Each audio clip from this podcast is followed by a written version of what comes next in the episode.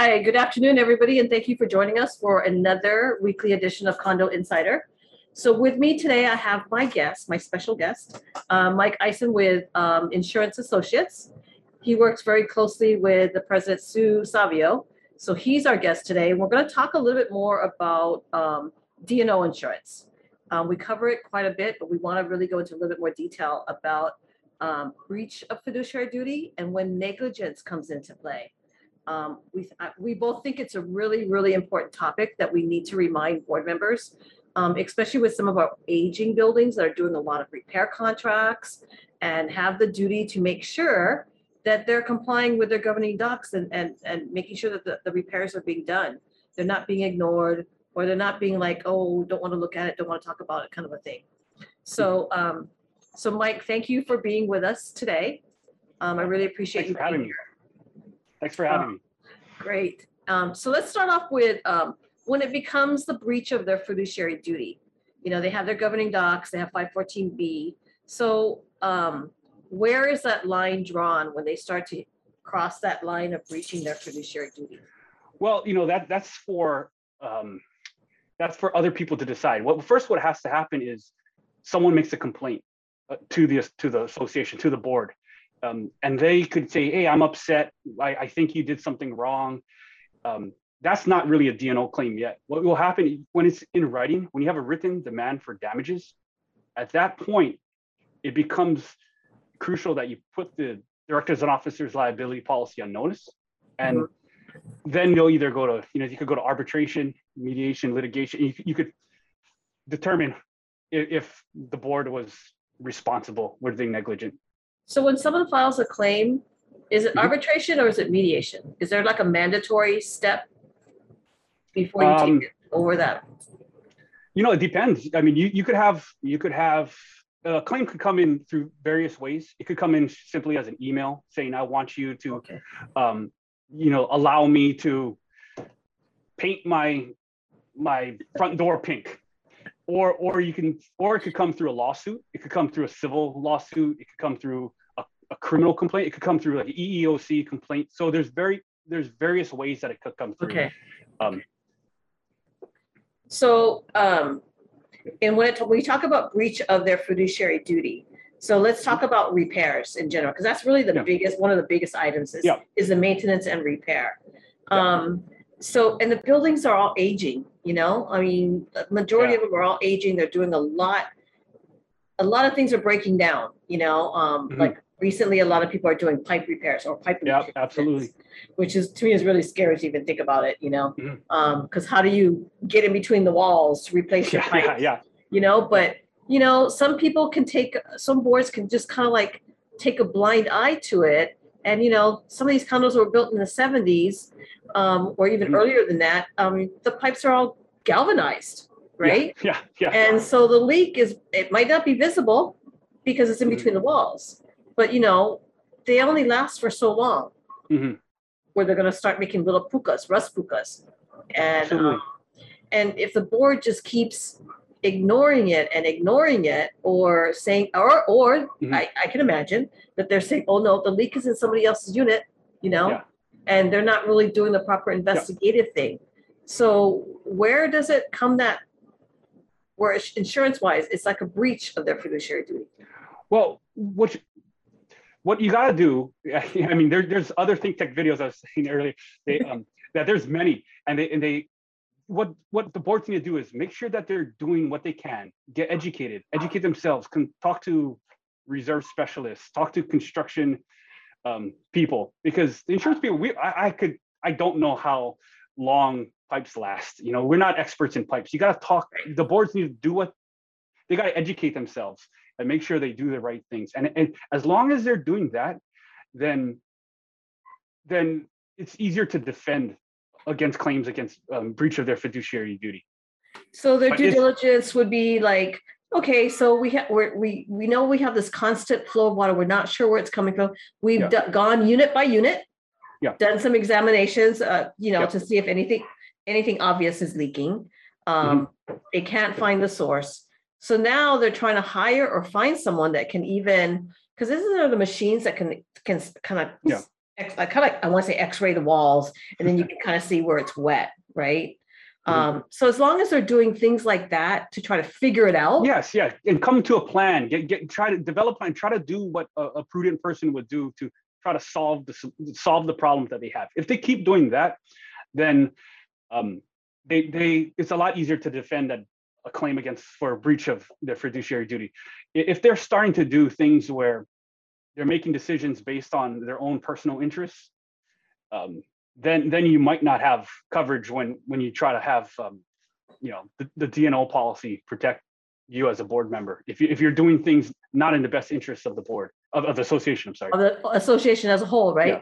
So Yeah. doing something like um on based upon their own personal interests Yeah. would be like they want a specific contractor to do the job. Well, yeah, maybe maybe uh, maybe you're you're on the board and you happen to be your, spouse happens to own a construction company Oh yeah, that's the worst. you know and then then you know you could see how there could be a conflict of interest there and you, Right. so you know as a fiduciary of, of the association you have to make sure you you know disclose all of that and main thing as long as you're operating with the best interests of your association not yourself but the association then then you really shouldn't have problems when you put in a D&O claim or when a claim is put in Okay. So, um, in a repair situation, so, and I'm like really scary because I know, I know a lot of board members are really taking their time to do their work on it, you know, Yeah. especially with the pipe repairs. Um, because I know there's several, um, condos going through that right now. Plus Yeah. the added, on top of that, with the fire sprinklers and doing all that kind of stuff, you know, um, I'm sure it's getting to the point where some of these boards are got a lot on their plate. yes yes You and know? that's understandable. I, I talked to some underwriters about that regarding what you can do. The main thing is if you have a plan and you show, you know, you, you, you document that you're, you're trying to improve things, you're trying to get things better, um, you're trying to fulfill your duties as described in your governing documents. That's, that's, that's, that's, you know, all that could be expected of you, I think. And what about like the board? You know, everybody thinks thinks that they're they operate in a silent silent little um, office and they don't disseminate the information. So Yeah. how would you suggest a board be able to communicate to their owners like, hey, these are the steps we're taking. This is the issue, so that all the owners know what's going on. So you don't have someone coming up on a left field and say, well, you know, you guys never tell us what you're doing. Yeah. So why are you doing this now? You know? You, you know, I think it depends on the scope of the project that you're doing. I mean, when it gets really complex, you, you probably might, you know, it's a good idea to get a, you know, construction manager, a con- construction consultant involved to help organize that because it could get really complicated where you have to move people out of units and, things could get very complicated. It, really depends on the scope and the, the, you know, the expertise that you already have on the board. You, you might have people who are very familiar with construction on the board. So it, it really varies by association. So it's really keeping every homeowner, all the homeowners involved Yeah. in like the planning stages. Hey, Yeah. we're gonna be replacing our windows. Uh, you know, they're thirty years old and they're starting to, the Yeah. seals are starting to break off. You know, we're getting a lot of issues come, and and it's starting to affect, you know, The The value whole- of your home. Yeah. Yeah. yeah, you Yeah, know, it starts to- um, because the water's coming in, right? Yeah, and it becomes more costly. And if you don't do anything, it's gonna it just leads to bigger problems. the drywall's you all know- eroding. You know, I, I think I think it's I I would say work with your property manager, work with whoever, depending on the scope of the work. You know, work with construction um, managers, but whatever it is, you know, communication is key to to um, preventing disagreement. Okay. Um, so let's go into this one other topic, um, Okay. about, um, so now everybody's under, you know, there's a lot of contracts out there now. Or Yeah. pending contracts to go out there for like these pipe repairs, because that's a big issue. And anything regarding their fire sprinkler stuff, um, or compliance with the RIFS Act. So, um, a lot of contracts are being formed or being Mhm. talked about. So where does it come into, because that was one thing that I read a lot about was um, some claims are against the AOs and the D&O for breach of contract. Mhm. When it comes to their contract with a um, contractor. Um, Yeah. So how does that affect a D&O in- um, insurance? Well, well, D&O insurance typically will pay for the defense of of a breach of contract claim. and it's usually a vendor that feels that they got fired um, inappropriately. Um, and that a lot of times what happens is um, you'll have a breach of contract claim when you have contentious board and one group of people overthrow another group of people. And the new the new the new board fires a lot of vendors and they they, they bring in their own people. And that's when you could get a breach this is when you're likely to have a breach of contract claim. Um, but you got to keep in mind that when you do that it's not going to cover it's only going to cover the defense of, of that claim. Um, but wh- whenever you do um, uh, repair work big big repair work it's, it's very important that the board of directors who's making the decision they, they first look into their governing documents because you could have you could have requirements in your governing documents for example that require you to have bonding example and, and, and you know you so you there might be requirements that you as a board member you need to comply with and you're not going to know if, unless you read your governing documents. And you might you might engage in a contract that was in conflict with your governing documents and then you could have an upset unit owner saying you you didn't follow the, the governing documents. So Right, it, it, it all goes back to the board members have to educate themselves to to know what know what they're responsible for. Can, can a contractor, or is it possible where um uh, the board has signed a contract with, with a contractor, Mhm. but it's been like, as we all know, permitting takes forever. Mhm. I mean, there's no timeline on how long they're gonna take. So Mhm. now there's, um, it's like a year down the road, and I've Yeah. seen some where they've been a year down the road before, and they're still in permitting. Where, Mm-hmm. um, now the, uh, maybe it's the opposite effect. You know, the contractor's like, hey, I can't hold on to this contract for the same price. It's a year later. Mhm. The price doesn't hold for a whole year, yeah you know, and, and. What do you do then? If the association goes after the contractor saying, hey, you know that permitting is a little bit Yeah. messed up, you know? yeah You took the contract and you, you know, and Yeah. you, even you, the guy even said, the contract even said to the board, It's gonna be a you know, it takes a year for permitting, you know? So, so what if the contractor goes back after the contract is signing, saying, hey, we don't have our permits yet, it's been a year, so we're canceling this. Can the board go after, would they, and then, and then probably the contractor will sue the board, it's, right? it's probably important that before you sign the contract you check with your attorney to make sure there are there are things you can do if you ever happen to have that situation. Um, because on the on the other side if, if the contractor starts to procure materials and things like that they, they could be out of money you know they could be out of money and they, they might have a legitimate issue.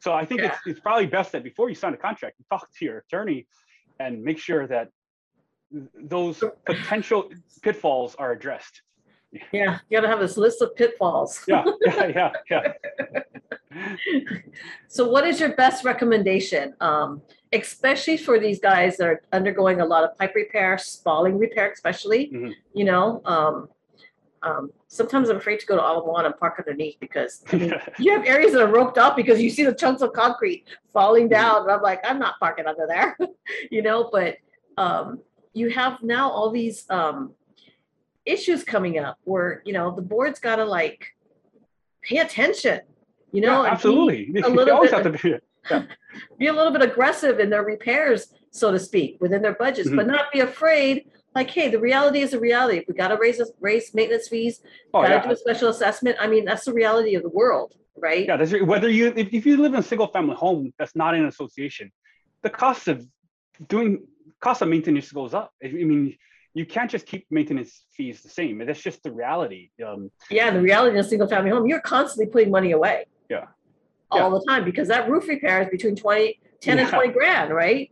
You Yeah, know, absolutely. so, um, hopefully that'll be done before your kids grow up and go to college. Then well, you're I, don't have, I don't. I don't have kids. I have a dog and a cat, so, so I don't think they're going to college. I was just talking to someone about that. I'm like, oh no. Gotta get that done before they go off. but you know, the main thing is that the board members they have to read their governing documents. You know, we, we had an issue I had earlier this week where there was an issue of who needed to maintain a particular area of the building, and really, there's no common sense that that will tell you the answer. The only way you know the answer is you look into the governing documents because you'll define what the dwelling is. It, it defines specifically what the dwelling is. So no board with their infinite wisdom could know it unless they read the governing documents. So you, really got to start there. start there and and then try to do what's best on behalf of your association because that, that was a learning experience for me. I, I I was surprised to see when I read the definition of dwelling in this particular condo association, it, it, it was it went to very a, a lot of detail. It went to a lot of detail to say what was part of the dwelling and what was not. You know. Oh, really? Yeah. Wow, that's interesting. Um, well, yeah, now that you bring it up, because I had one, um, uh, something that came up, um, the guy's toilet overflowed. And, um, you think it was, could be covered under his own policy? Yeah. Well, it's actually covered under the condo master policy. Milionati Yeah. Malcolm's like that too. They have certain Well- things that's covered by the, by the association. Yeah, that that- that's it, it- I mean that that's a topic for a whole another day, but that, that, that is pretty much the case. That, you, most government documents will say that you have to insure for the as-built um, as-built condition of the unit. So once that de- once there's a loss greater than the association's deductible, the association policy is is primary and, and is intended to pay for that. So where does Hawaii stand on D&O insurance? I know, Oh, um, yeah. Sue had said many times that, that we're like the worst. So Oh, we- there's we only actually- so many carriers now. You know that you know that that is true. You know, um, just before COVID, um, last year, last January, they had the CI Law Convention in in Las Vegas, and I, I, I met with a couple of the there- there's there's a handful of D&O companies, and they all roll their eyes when they see us. They're like, "Oh my God, there the Hawaii guys come again." Um, we're really you know really bad. Anecdotally, they told me one carrier who writes a lot said that an average claim in Hawaii will be between fifty and seventy thousand dollars. Wow. Yeah, but what what what is important to understand is Hawaii is really small. You know, we, there's only a handful of companies that write directors and officers liability, but if we, we have maybe a thousand to two thousand associations throughout the whole state. Mhm. Um, California and Florida both have about fifty thousand each. So, Right. and we have So we That have- fifty thousand spread across a longer. yeah, I but mean, a there's a lot. There's they have a lot more volume. They have a Yeah. lot more volume than us. So we we put in a lot of claims. You know, we had a bunch of you know foreclosure related claims recently in recent years, and and it just takes a few of those to be very expensive. And all of a sudden, you know, as an insurance company, you could write 100% of the condos in Hawaii, and you'll lose business. You'll lose money. So because we're such a small small piece of the whole market, Picture, yeah. it's, it's very easy for Hawaii to, you know, we, we don't have much leverage, I guess you can say. Um, so, um, so we have, so we have, and another issue too, is we have high unit values. We- Our, our unit values tend to be higher than, than most, um, most places in, in the country. Oh. Yeah, well, and the higher, the higher your unit values are, you tend, the, the theory is that you tend to have a- greater likelihood to be able to sue, more likely to have a complaint. So, yeah, when, as, because on the, on the director's officer's liability applications, it's often asked, what's, the- what's the average value of the units there? Because as the value goes up, the likelihood of getting a complaint goes up. So, Oh, that's interesting to know. So we have high values, we have low amount of volume in relation to everyone, and there's Right. just slim pickings. So Hawaii is it's kind of unfortunate. It's very it's very it's a very hard market. It's say, that where- ratio, it's that math ratio that throws us out of the ballpark. Yeah. Okay, well, that's good to know. Um, so what is your best advice for a new board member that's coming onto the board? Oh, um, in making sure that they protect themselves and the board and the project as a whole. oh, the, you you first have to start by um, you know re- reading your governing documents, and if it doesn't make sense to you, ask. Try if there's a part that you don't understand, try to find some clarity by asking around. Um, educate yourself. However, you know, attend um, the different industry organization meetings. Uh, watch videos like this, and watch watch all the other videos on fiduciary duties and things like that. Um, educate yourself. Um, that that's the best you can do. And and when when you make decisions, make educated. Don't don't just think your common sense is better than everyone else. Just do what you can to educate yourself. I mean, really, your decisions have to really come from your heart, that, that you've done your best due diligence on investigating. Um, um, I know like one of the rules is like, just because everybody says yes, don't, don't just be um, a Yeah. follower. I mean, you know, it's okay Yeah. to, if you firmly believe it, um, that it should be no, I mean, you know, it's a no, Yeah. right? Absolutely. know? And, and as the main thing is you're you're doing what you think is best for the association after doing your due diligence. You Right. You do that, I think you'll you won't have any problems. Or you shouldn't have. You're less likely to have problems. You're gonna have problems anyway. You're gonna, you're gonna get you're gonna get sued anyway. Okay, um, okay, so we're nearing the end. Um, Yep. and we covered mo- the three topics I really wanted to cover for today. Mhm. So, but I really want to thank you for, um, being on here today.